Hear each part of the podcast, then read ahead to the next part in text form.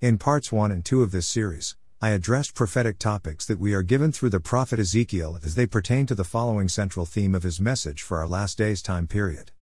God will be taking back his land and his inheritance for a coming heavenly kingdom, and will destroy the counterfeit kingdom constructed by those who have rebelled against him and have persecuted his remnant people. To this point in this series, I have addressed the specific prophetic warning signs given through Ezekiel to his people about God's coming judgment. I have also addressed the underlying wickedness that exists in the house of Israel's own Antichrist Chaldean societies and its corrupt leadership that will be a reason for God's judgment. In the next two passages, parts 3 and 4, I will address the final supporting pieces of the central storyline above as these are provided in Ezekiel's message. The final chapters of this story include the destruction of the worldwide Antichrist Chaldean, Babylonian Kingdom Part 3, and the installation of God's own inheritance in his land Part 4. As such, in this passage, Part 3, I will address the world Antichrist Chaldean Kingdom, its primary leader, and its ultimate demise within the following sections. End Times Egypt and the Pharaoh Assyrian. The real, unseen war the Pharaoh Assyrian and his global Chaldean partners versus God's people. The Pharaoh Assyrian leaders and his kingdom's demise. I will address each of these topics below. End Times Egypt and the Pharaoh Assyrian. I have mentioned in prior passages that in these end times, the terms Assyria and Egypt can virtually apply, both symbolically and globally, to the Antichrist Chaldean kingdom of Babylon that will soon align under the person who is the Antichrist and his international kings. In many cases in Scripture, we can safely consider the terms Assyria/Egypt/Babylon interchangeably when speaking generally about the worldwide Chaldean network in our current last days time period. This is because this is one international kingdom overall that has converged via an online platform and digital communications network through uniform coding in language and messages, and by using uniform, occult-based symbolism. This has been a deliberately orchestrated, carefully constructed convergence by satanic world leaders with a goal of ever moving toward a current-day Tower of Babel scenario that is, a one-world government and new world order. Meanwhile, recall the repeating pattern from ancient times of God instructing his people not to turn to Egypt or Assyria in their time of need. The following is God's ancient warning regarding this. Woe to them that go down to Egypt for help, and stay on horses, and trust in chariots, because they are many, and in horsemen, because they are very strong, but they look not unto the Holy One of Israel, neither seek the Lord.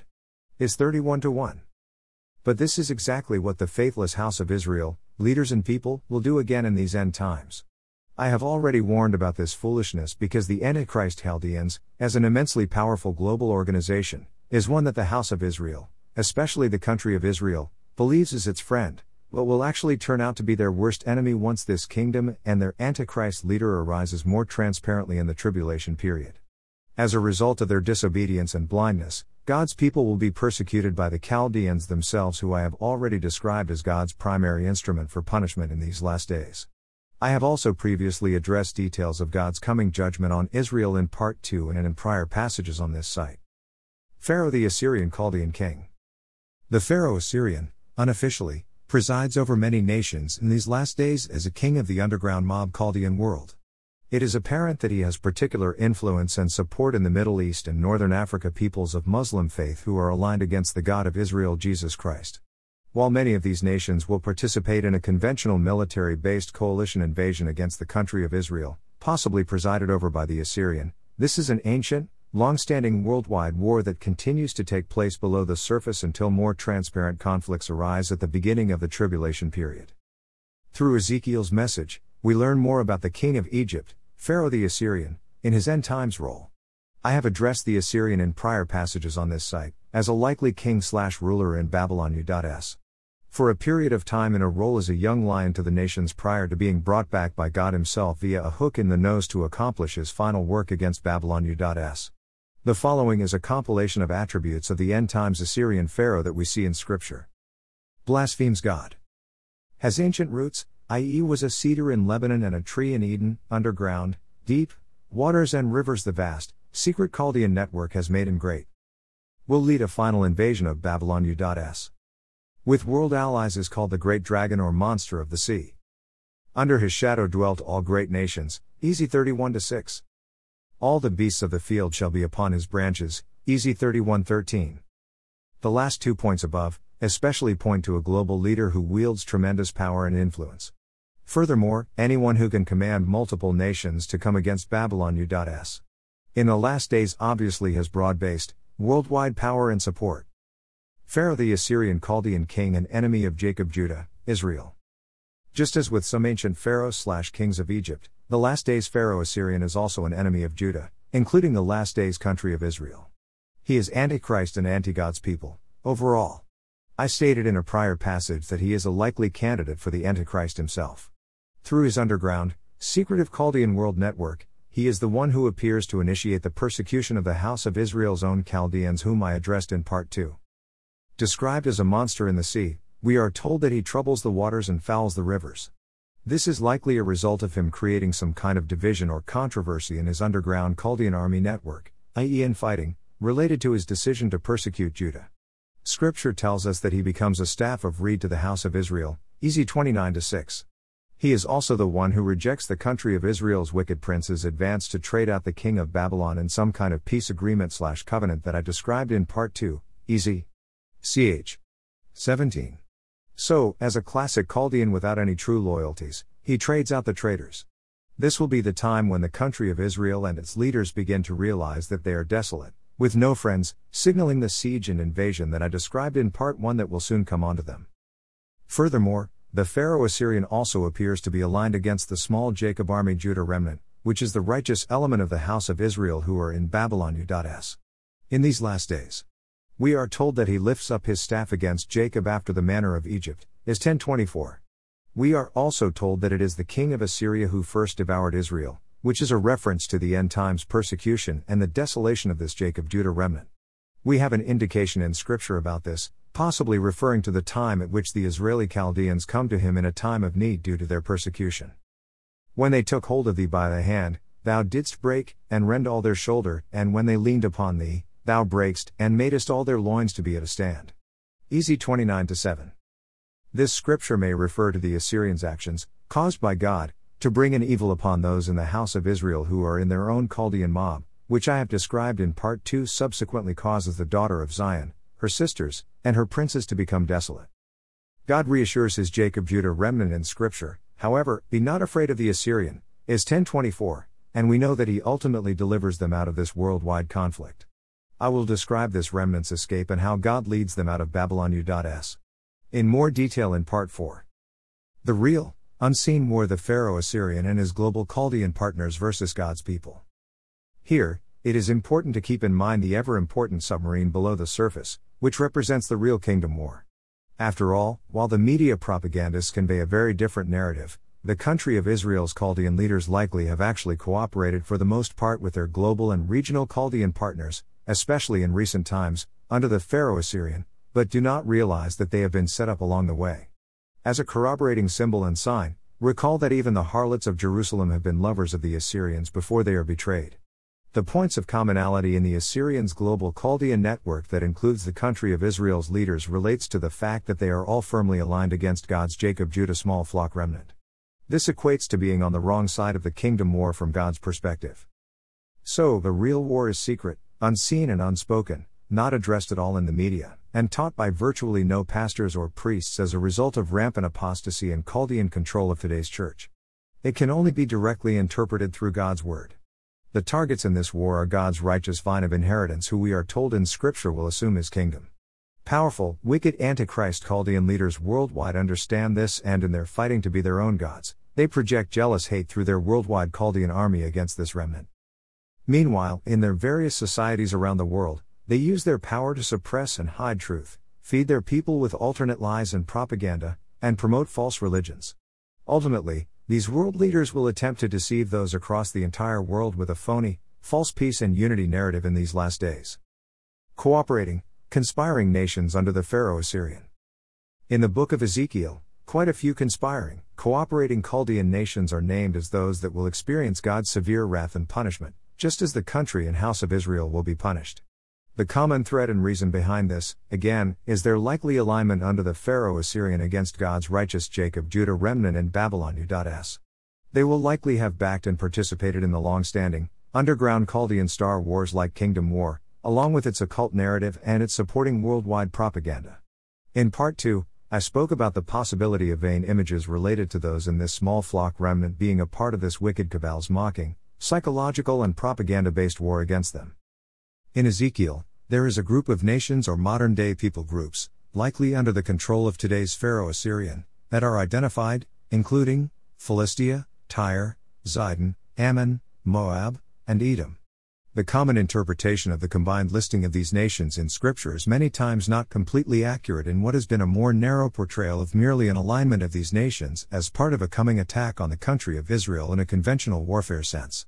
While this kind of war/invasion will happen in the last days, the bigger story is the ongoing, silent worldwide kingdom war and destruction of God's vineyard with a particular focus on certain Jacob-Judah bloodlines. All of the nations in this alliance are those seen in other parts of prophetic scripture and are commonly grouped together. For example, we are told that these nations have been confederate and have taken crafty counsel, Ch. 83, against God's people, despise them round about them, Ez 28-26, and are those who have served themselves, Jer ch.25, of God's small flock remnant.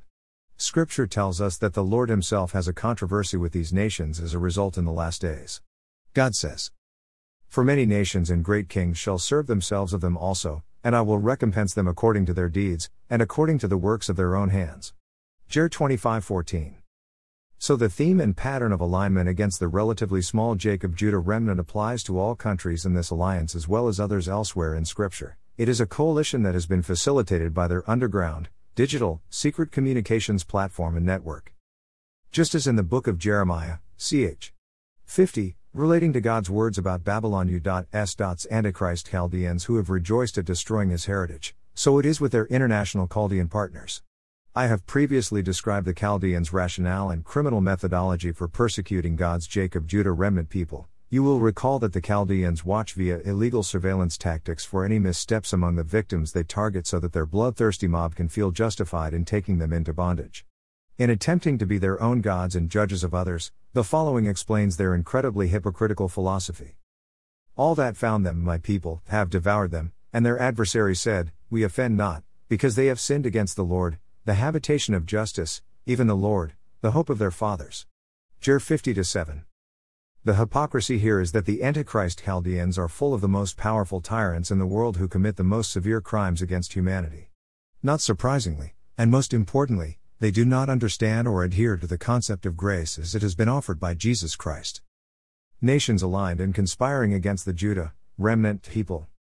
The following list of nations, restated from above, under the Pharaoh Assyrian's control in the Antichrist Chaldean kingdom are those that are aligned against God's Jacob-Judah remnant. In many ways, this alliance has likely carried forward from ancient days. These are among those who are responsible for this remnant's persecution and desolation in these last days. This will bring God's punishment. Below, I state the ancient nation, people given in Ezekiel and in the current-day country represented, if applicable, followed by a scripture from the book of Ezekiel to demonstrate the common theme across this alliance, i.e. anti-Judah. Also, keep in mind my interpretation note given below this list. Philistia, Gaza, thus saith the Lord God, because the Philistines have dealt by revenge, and have taken vengeance with a despiteful heart, to destroy it for the old hatred. Ez 25:15. Tyre, same, son of man, because that Tyrus hath said against Jerusalem, Aha, she is broken that was the gates of the people, she is turned unto me, I shall be replenished, now she is laid waste. Ez 26:2. Zidon, Lebanon, and there shall be no more a pricking briar unto the house of Israel, nor any grieving thorn of all that are round about them, that despise them, and they shall know that I am the Lord God. Ez 28:24. Ammon, Jordan, and say unto the Ammonites, Hear the word of the Lord God, thus saith the Lord God, because thou saidst, Aha, against my sanctuary, when it was profaned, and against the land of Israel, when it was desolate, and against the house of Judah, when they went into captivity. Ez 25:3. Moab, thus saith the Lord God, because that Moab and Seir do say, Behold, the house of Judah is like unto all the heathen. Ez 25:8. Edom, this is what the Lord God says, because Edom acted vengefully against the house of Judah, and in so doing incurred grievous guilt. Ez 25:12, because thou hast had a perpetual hatred, and hast shed the blood of the children of Israel by the force of the sword in the time of their calamity. Ez 35:5, Therefore, as I live, saith the Lord God, I will even do according to thine anger, and according to thine envy which thou hast used out of thy hatred against them. EZ 35:11. Note, the nations above are just a sample among many other Antichrist Chaldean nations of the world that are aligned against God's holy remnant people in the last days and that will incur his wrath for their war against them. Also, obviously, it is important to keep in mind that some of these nations do not exist by name in our current day, even though they are directly implicated in Scripture as part of last days prophetic events. Accordingly, countries and nations above are simply to be interpreted, generally speaking, as those comprising an inner ring that surround the country of Israel in the Middle East and Northern Africa. For example, Egypt, Ethiopia, Libya, etc. are also mentioned in Ezekiel as additional mingled people who are allied, and who likely strongly support the Assyrian as an unofficial leader of their underground network. These nations people groups who are represented are very important to keep in mind, as I will describe below. Bloodlines and the continuation of today's Jacob versus Esau war. This alliance and confederacy of nations above must be considered as being without conventional borders in the sense that they are part of a secretive Chaldean occult-based kingdom war in which we must consider people groups and families by heritage, bloodlines, etc. This is because the Antichrist Chaldeans, especially at leadership levels, are highly driven by and organized around these. At the same time, as Christ believers, while this will help us to understand our enemy, we must keep in mind the Apostle Paul's words of warning about these enemies' false doctrines, since these are a product of the devil, a liar and destroyer in the first place. You may command certain people not to teach false doctrines any longer or to devote themselves to myths and endless genealogies. Such things promote controversial speculations rather than advancing God's work, which is by faith. 1 Tim 1:3-4. Meanwhile, for understanding the kingdom enemy and prophetic events in our last days, considering Edom/Moab in particular from among the countries above is a good example. While these formerly existed as part of the modern-day Jordan area, geographically, the ancient war between these people versus Judah, and between modern-day Esau versus Jacob, is what is important to consider. Here, you might rightly ask, where is Esau represented as a modern-day, mingled, antichrist, anti-God's covenant, Chaldean people who pay close attention to bloodlines to perpetuate an ancient conflict? Answer, Esau is wherever his brother Jacob is, aligned against him. Where are Jacob and his remnant people? They are largely in Babylon. U.S. The following prophetic passage from the book of Obadiah very effectively represents how this ancient conflict between Esau as a people versus the Jacob-Judah remnant will play out in these end times. For thy violence against thy brother Jacob, shame shall cover thee, and thou shalt be cut off forever. In the day that thou stoodest on the other side, in the day that the strangers carried away captive his forces, and foreigners entered into his gates, and cast lots upon Jerusalem, even thou wast as one of them. But thou shouldest not have looked on the day of thy brother in the day that he became a stranger, neither shouldest thou have rejoiced over the children of Judah in the day of their destruction, neither shouldest thou have spoken proudly in the day of distress. Thou shouldest not have entered into the gate of my people in the day of their calamity, yea, thou shouldest not have looked on their affliction in the day of their calamity, nor have laid hands on their substance in the day of their calamity. OB 10-13. This conflict may remind you of King David and his battle against the Chaldeans of his day, about whom he said, I am for peace, but when I speak, they are for war. Ps 120-7. God, who has always known the end from the beginning, said he loved Jacob but hated Esau. People groups that are at least loosely associated with these on either side likely represent at least a subset of the two sides of the spiritual kingdom war in these last days. But God will be looking to settle this matter once and for all in order to reclaim his inheritance. The Pharaoh-Assyrian leaders and his kingdom's demise. The Assyrian, the great dragon and leader of the coalition of nations and peoples above, will meet his demise.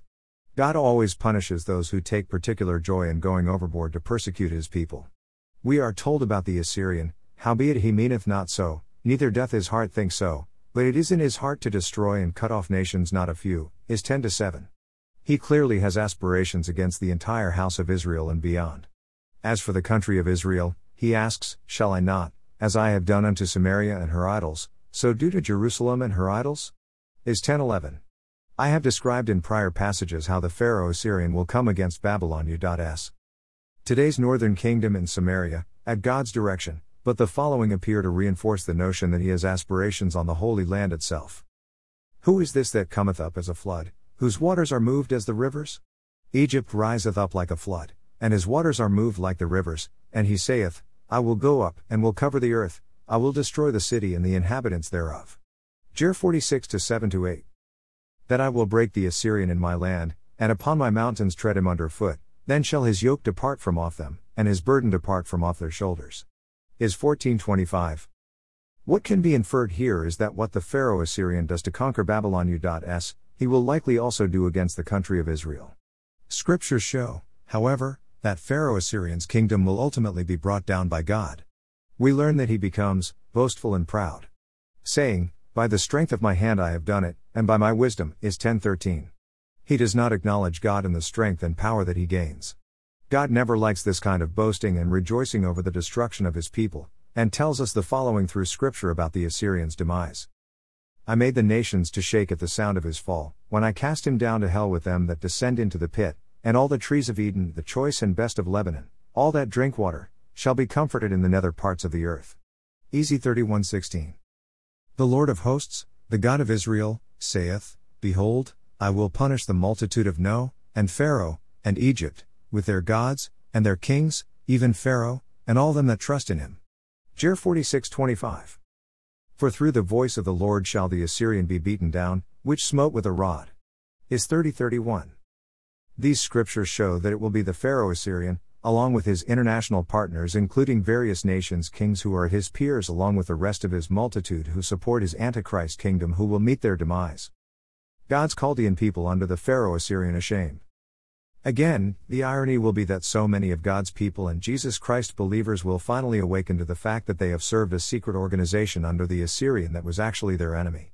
Passages below show that God's people will be ashamed not only because they were themselves a part of the very network that persecuted their own righteous remnant people, but were part of a highly deceptive network that is actually an organized crime cabal and has committed the worst atrocities imaginable against mankind. You will recall God's warning that I presented at the beginning of this passage against his people running to Egypt or Assyria in their time of need. After his people make this same mistake again in the last days, the following is what God tells them. "And now what hast thou to do in the way of Egypt, to drink the waters of Sihor? Or what hast thou to do in the way of Assyria, to drink the waters of the river?" Jer 2:18. "Why gettest thou about so much to change thy way? Thou also shalt be ashamed of Egypt, as thou wast ashamed of Assyria. Yea, thou shalt go forth from him, and thine hands upon thine head, for the Lord hath rejected thy confidences, and thou shalt not prosper in them." Jer 2:36-37. "That walk to go down into Egypt, and have not asked at my mouth, to strengthen themselves in the strength of Pharaoh, and to trust in the shadow of Egypt. Therefore shall the strength of Pharaoh be your shame, and the trust in the shadow of Egypt your confusion." Is 30:2-3. History repeats. God's people did not learn their lesson before, and will suffer the consequences again.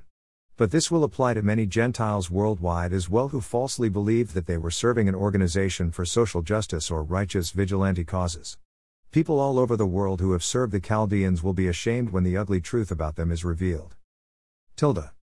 Once the Antichrist Chaldean kingdom is defeated in the kingdom war, it will be time for God to re-establish his inheritance in his land. I will cover this topic in part 4. Grace and peace. Lion's Lair, LL.